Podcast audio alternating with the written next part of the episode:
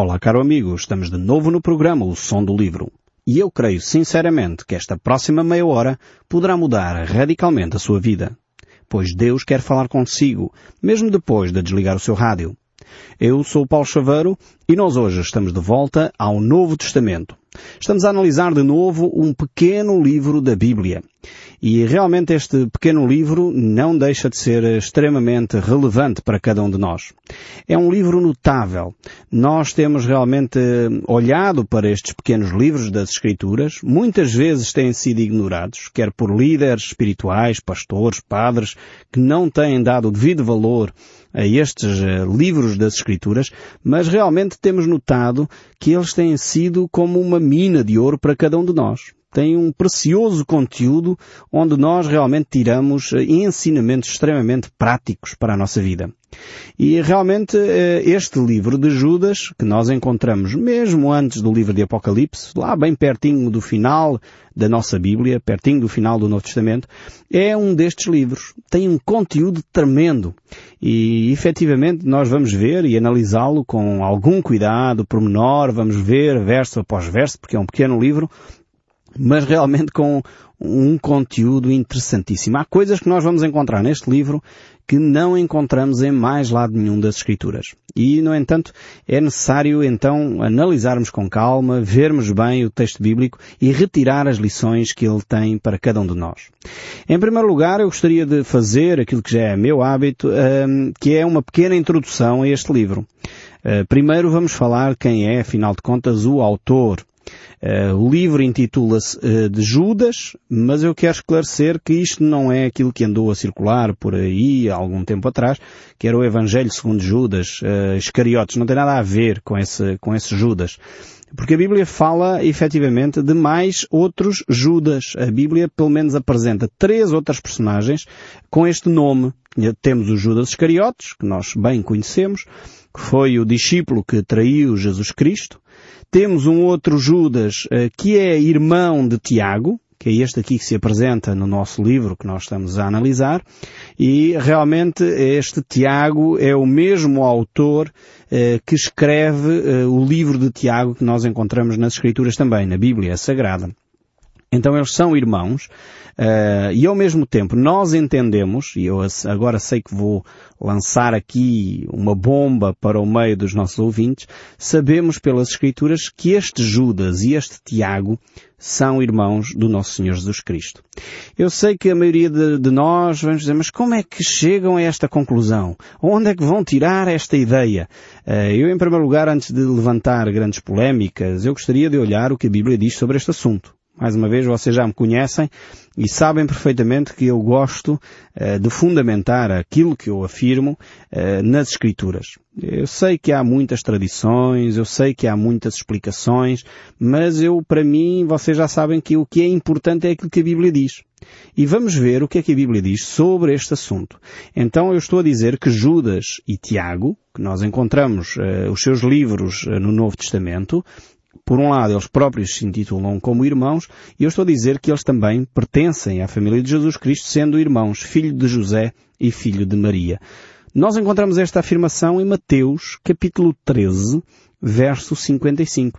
Se você tiver a sua Bíblia à mão, eu recomendava que a pudesse abrir para efetivamente ler comigo este texto, para não ficar com a ideia de que sou eu, Paulo Chaveiro, que estou a trazer agora aqui uma grande novidade. A Bíblia efetivamente fala deste assunto. Mateus capítulo 13, verso 55 diz assim, não é este o filho do carpinteiro, portanto referindo-se referindo a Jesus, não se chama sua mãe Maria e seus irmãos, vejam bem agora aqui os irmãos, Tiago, José, Simão e Judas. Não vivem entre nós todas as suas irmãs? De onde lhes vem, pois, tudo isto? Isto era uma afirmação que a população fazia acerca de Jesus Cristo. Então temos aqui uh, estes nomes, Tiago e Judas, que aparecem como sendo irmãos de Jesus Cristo. Nós sabemos que, de alguma forma, são meios irmãos, não é? Porque Jesus Cristo E Maria uh, concebeu de uma forma virginal, portanto ela era virgem quando Jesus nasceu, não é filho de José, uh, é só filho de Maria, isso estamos perfeitamente de acordo. Agora, neste sentido, Maria e José, de acordo com o ensino bíblico, uh, não ficou, Maria não ficou virgem para o resto da vida.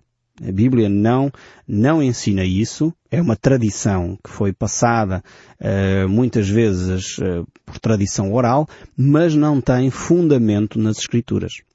Eu sei que muitas vezes nós temos tradições no nosso, no nosso cristianismo, na nossa maneira de viver, uh, que não têm fundamento nas Escrituras. E eu creio, e já me têm ouvido dizer isto com frequência, que eu creio que é necessário nós conformarmos as nossas crenças, a nossa vida, àquilo que as Escrituras dizem. Mais do que as nossas tradições, mais do que aquilo que nos foi passado, a nossa vida deve se conformar àquilo que a Bíblia diz.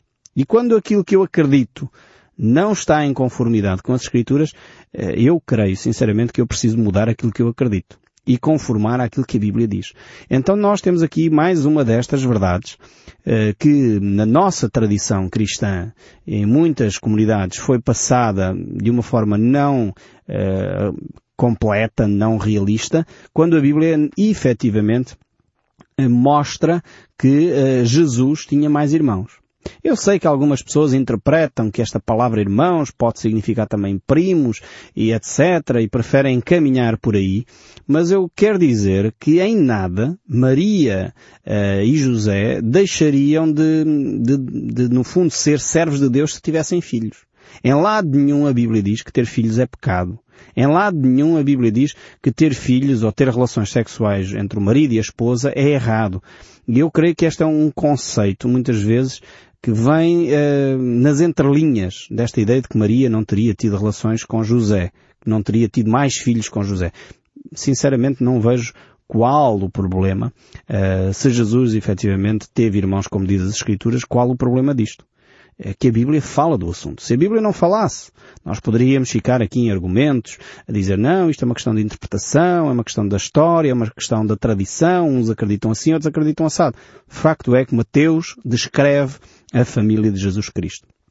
E isto eu gostaria de deixar aqui bem claro para que não continuemos com conjecturas e opiniões, porque as opiniões, no fundo, valem o que valem. Agora, a Bíblia é a palavra de Deus e a essa nós temos que dar atenção, analisando, como nós já sabemos, sempre tendo em conta o contexto histórico, o contexto cultural, a análise textual, temos que avaliar, como é óbvio, sempre esses aspectos, para fazermos uma boa interpretação. Mas aqui então temos este Judas também, eh, e nós já iremos falar um pouco mais acerca deste Judas, que é meio-irmão de Jesus Cristo, eh, que é mais uma das personagens da Bíblia. E acreditamos que ele foi então o escritor desta carta que nós estamos a começar a analisar aqui eh, na nossa Bíblia, no nosso Novo Testamento, lá no finalzinho do Novo Testamento.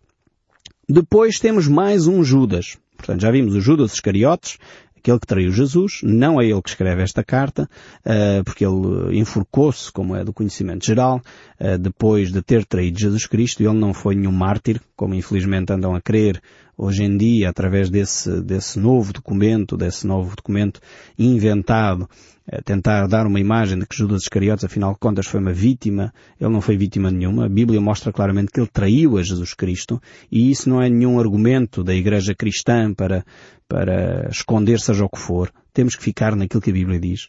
Uh, mais uma vez. E depois vemos aqui Judas, o irmão de Jesus Cristo, e agora temos aqui um outro Judas que a Bíblia fala, que é Judas Tadeu. Esse Judas é mencionado na Bíblia, uh, em alguns casos, uh, como uh, não sendo Judas Iscariotes. Não aparece muitas vezes o nome dele, Judas Tadeu, aparece antes para distingui-lo do Judas Iscariotes. Aliás, o Evangelho de João, capítulo 14, verso 22, diz exatamente isso, mostrando que este Judas é um outro Judas diferente daquele que era Judas Iscariotes. Diz assim o texto bíblico, disse-lhe Judas, não o Iscariotes. Então ele era identificado desta maneira. Porque Judas Iscariotes tinha uma posição eh, relativamente importante e de destaque dentro da comunidade cristã, dentro dos doze apóstolos, era ele o tesoureiro do grupo. Portanto, ele era bem identificado, era uma, uma figura importante no grupo de discípulos e Jesus, mais uma vez, queria dar uma oportunidade a Judas Iscariotes para ele se arrepender e mudar de atitude. Porque já nessa altura a Bíblia mostra claramente que Judas Iscariotes era um ladrão. Ele desviava os fundos uh, que eram uh, arrecadados para o ministério, para servir de alimentação aos discípulos, para apoiar os pobres uh, e etc. E Judas já aí nessa altura revelava o seu caráter. Isso é lições interessantes que nós poderíamos tirar, mas não vamos entrar por aí. Hoje não é a nossa reflexão, não é essa, não é sobre Judas Iscariotes. É só para dar aqui a introdução de quem então este Judas. Nós encontramos também uh, este Judas que de alguma forma é irmão de Tiago e ele identifica-se no verso 1 da sua carta, portanto Judas 1, uh, verso 1, aliás só existe um capítulo em Judas, verso 1 de, de, do livro de Judas diz assim, Judas, servo de Jesus Cristo e irmão de Tiago, aos chamados amados em Deus Pai e guardados em Cristo Jesus. É interessante ver que o Tiago, que escreve o seu livro, uh, também se identifica como servo de Deus. Tiago, servo de Deus e do Senhor Jesus Cristo, às doze tribos que se encontram na dispersão, saudações. Uh, é interessante que Judas e Tiago seguem o mesmo padrão. Por um lado, aqui Judas acrescenta a ideia de que é irmão de Tiago, mas ambos se identificam como servos de Jesus Cristo, servos de Deus. E esta ideia de servos é muito diferente da ideia que nós temos hoje. A ideia, quando nós falamos de servos, pensamos em, em empregados. Eh, esta palavra servos, no seu original, significa, traduzida literalmente, seria escravos. Ou seja, Judas e Tiago estão perfeitamente conscientes que Jesus, apesar de pertencer à família, apesar de ser filho de Maria, era quem ele na realidade dizia ser. Ele era o Verbo de Deus feito carne que habitou entre nós. E eles tomaram esta consciência só após a ressurreição de Jesus Cristo. Aliás, verificamos isso ao longo dos Evangelhos, que Jesus até tem uma frase uh, um pouco chocante quando vêm ter com ele e dizem está lá fora os teus irmãos e a tua mãe. E ele diz meus irmãos e minha mãe são aqueles que fazem a vontade do meu Pai. Uh, Vê-se que naquela altura os irmãos de Jesus, a família de Jesus, Sete Maria, que desde o início esteve solidária, podemos dizer assim, entendeu a missão de Jesus Cristo, por isso logo nas bodas de Canaã, que são descritas nos Evangelhos, vemos ela dizer aos servos, façam tudo o que ele mandar. Mandamento interessante este, se nós obedecêssemos este mandamento de Maria, a nossa vida seria muito diferente se nós obedecêssemos a esta palavra, façam tudo o que Jesus mandar, se nós obedecêssemos a tudo o que Jesus manda, realmente como seria diferente a nossa vida. Mas os seus irmãos não tiveram esta compreensão acerca de Jesus. Só após a ressurreição de Jesus é que eles perceberam que efetivamente Jesus Cristo era Senhor e Salvador. Então eh, vemos aqui que Judas eh, mostra exatamente isso eh, neste seu primeiro verso. Ele entende que Jesus Cristo não é para ser tratado, digamos assim, como igual, eh, como seu irmão, ele não se identifica aqui como irmão de Jesus Cristo, mas como servo, como escravo de Jesus Cristo. Porque ele entendeu exatamente que uh, ele deve ser, uh, no fundo, Deus deve ser seu Senhor. E por isso mesmo ele vai manifestar essa, essa sua vontade de servir a Deus através desta primeira afirmação. Depois então começa, uh, e vamos começar um pouco já a analisar este texto bíblico, uh, vamos ver que Judas aqui descreve, ou deseja escrever, àqueles que são chamados, amados em Deus e guardados em Cristo Jesus. Algumas traduções uh, utilizam esta expressão de chamados e em vez de colocar a palavra chamados, colocam a palavra santificados e amados em Deus. Quer uma quer outra manifesta uma atitude de cuidado de Deus para com aqueles cristãos. É fundamental nós percebermos uh, que somos efetivamente amados de Deus. Ou seja, Deus é um Deus que nos ama profundamente. É um Deus que nos chama, portanto, com um chamar carinhoso, um chamar afetuoso, para nos levar a uma relação com o Pai. Eh, é interessante ver que eh, Judas tem esta compreensão profunda de que o seu relacionamento com Deus é alicerçado no amor e não noutra coisa qualquer. Então temos esta expressão aqui deixada por Judas para cada um de nós, percebermos que nós temos um relacionamento com o Pai completamente diferente. E não uh, um relacionamento meramente religioso, meramente institucional, em que eu vou à missa para cumprir calendário, não, não tem nada a ver com isto.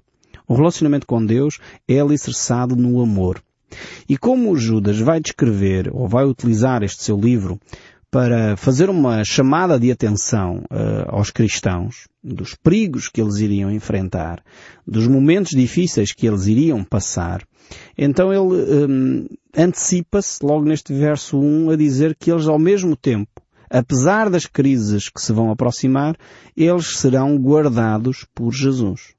Aqui está uma frase extremamente importante, uh, porque o, tema central desta carta, desta pequena carta de Judas, é a questão do afastamento de Deus. A apostasia, uma palavra complicada que a gente vai usar com frequência ao longo do nosso programa sobre esta carta, mas que no fundo ela uh, relata, refere o afastamento uh, que as pessoas vão tendo do caminho de Deus. Então esta apostasia é aqui apresentado. Por isso é, fundamental que Judas assegure um, ou fale, faça esta afirmação que manifesta segurança àqueles que estão em Cristo. E, e por isso ele usa esta palavra, uh, guardar, pelo menos uh, cinco vezes numa carta tão pequena como esta de Judas. Ele vai ter esta preocupação de manifestar àqueles que são os seus ouvintes uh, esta ideia de que eles estão protegidos, estão guardados, estão seguros. Uh, e ele utiliza quer pela positiva, quer pela negativa. Por exemplo, logo no verso 6, ele começa por dizer, e os anjos os que não guardaram o seu estado original. Ou seja, aqui temos a, a está a referir-se, e nós iremos ver, uma das cartas extremamente interessantes, que traz revelação profunda e interessantíssima sobre os seres espirituais. Há poucas cartas uh, que nos falam sobre o relacionamento que têm os seres espirituais com a humanidade e com Deus, e Judas vai trazer esta reflexão. Temos Daniel, temos outros textos bíblicos que falam disso e nós iremos ver, mas efetivamente Judas aqui fala acerca destes anjos que não guardaram seu estado original. Então vemos que uh, os demónios, os seres espirituais que estão ao serviço de Satanás, inicialmente eram anjos. Mas isto é um parênteses que nós iremos tratar mais para a frente. Depois temos ainda o verso 21, onde ele volta a utilizar esta palavra guardar. Ele diz assim, guardai-vos no amor de Deus. O verso 24, ele volta a falar deste aspecto. Ora, aquele que é poderoso para vos guardar de tropeçar. Então Judas quer eh, claramente marcar aqui um ponto. Ele quer dizer, ok, vão chegar tempos difíceis, e nós, infelizmente, às vezes já vivemos tempos difíceis, a situação, a conjuntura internacional, a conjuntura nacional não nos dá de facto espaço para ficar assim tão entusiasmados como alguns querem, mas o que o texto bíblico está a dizer é vamos ser protegidos, ou seja, as coisas não vão chegar por acaso à nossa vida. Deus está no controle das situações. E aqueles que são filhos de Deus podem ter esta segurança que estão guardados pelo Senhor Jesus Cristo. Então aqui Judas quer desafiar uh, os cristãos, os santos, uh, a esta perseverança. Perseverança poderíamos dizer que é a palavra-chave. Uma palavra que, apesar de não estar aqui escrita, uh, está constantemente presente nesta reflexão de Judas. Ele vai nos desafiar a essa atitude de perseverança. Uh, e de alguma forma podemos voltar a esta ilustração que Jesus uh, nos deu de que efetivamente ele é o bom pastor e o bom pastor dá a sua vida pelas suas ovelhas e as suas ovelhas ouvem a sua voz e o seguem. Então quando Jesus faz esta ilustração para dar segurança aos seus uh, discípulos, vemos que o mérito não está nas ovelhas. Quem guarda as ovelhas, quem protege as ovelhas é o bom pastor. Então o mérito está em Deus. Por isso toda a honra seja dada a Deus. E mais uma vez Judas faz esta reflexão ali naquela pequena palavra que sejamos guardados por Jesus. Somos guardados em Cristo Jesus. E efetivamente Deus é quem nos guarda, Deus é quem nos protege, é Ele que cuida de cada um de nós. Temos ainda aqui esta outra palavra, a palavra uh, chamada, uh, não é só um convite, mas é algo que requer uma aceitação e uma ação de cada um de nós. Ou seja, Deus chama efetivamente. E, e, vemos aqui Paulo a utilizar a mesma expressão em 1 Coríntios capítulo 1, verso 22, quando ele diz, porque tanto os judeus pedem sinais como os gregos buscam sabedoria.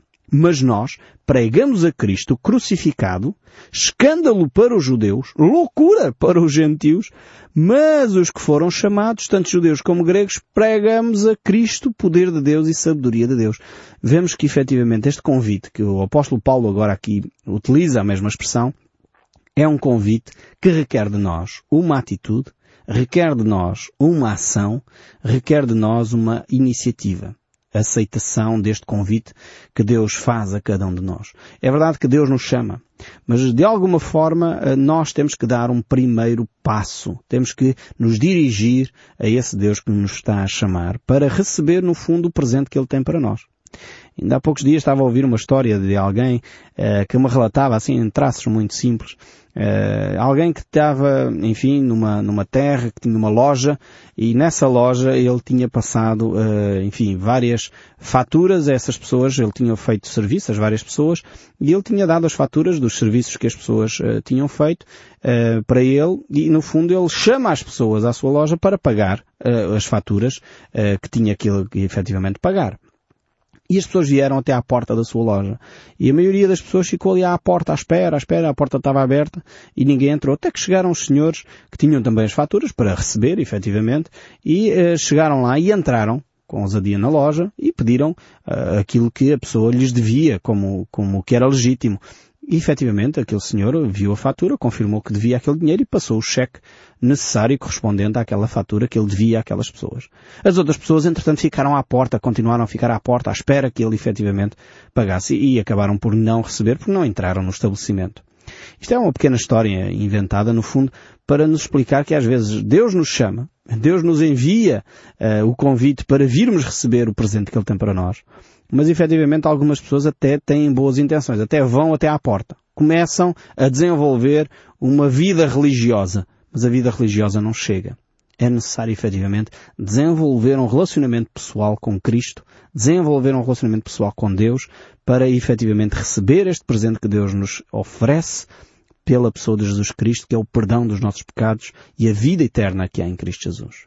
Judas que era meio-irmão de Jesus, que provavelmente tinha muitas experiências que, que teve com Jesus Cristo durante a sua infância e juventude, ele não se perde com essas experiências, com esses eh, momentos que ele viveu com Cristo, mas ele vai focar a sua atenção naquele que é o Senhor e Salvador de cada um de nós, aquele que deu a sua vida em nosso lugar. E eu espero sinceramente que você seja um daqueles que está a ser chamado por Deus mas que tenha ousadia de entregar a sua vida nas mãos de Deus e receba este presente que Deus lhe oferece. E eu espero sinceramente que o som deste livro continue a falar consigo, mesmo depois de desligar o seu rádio.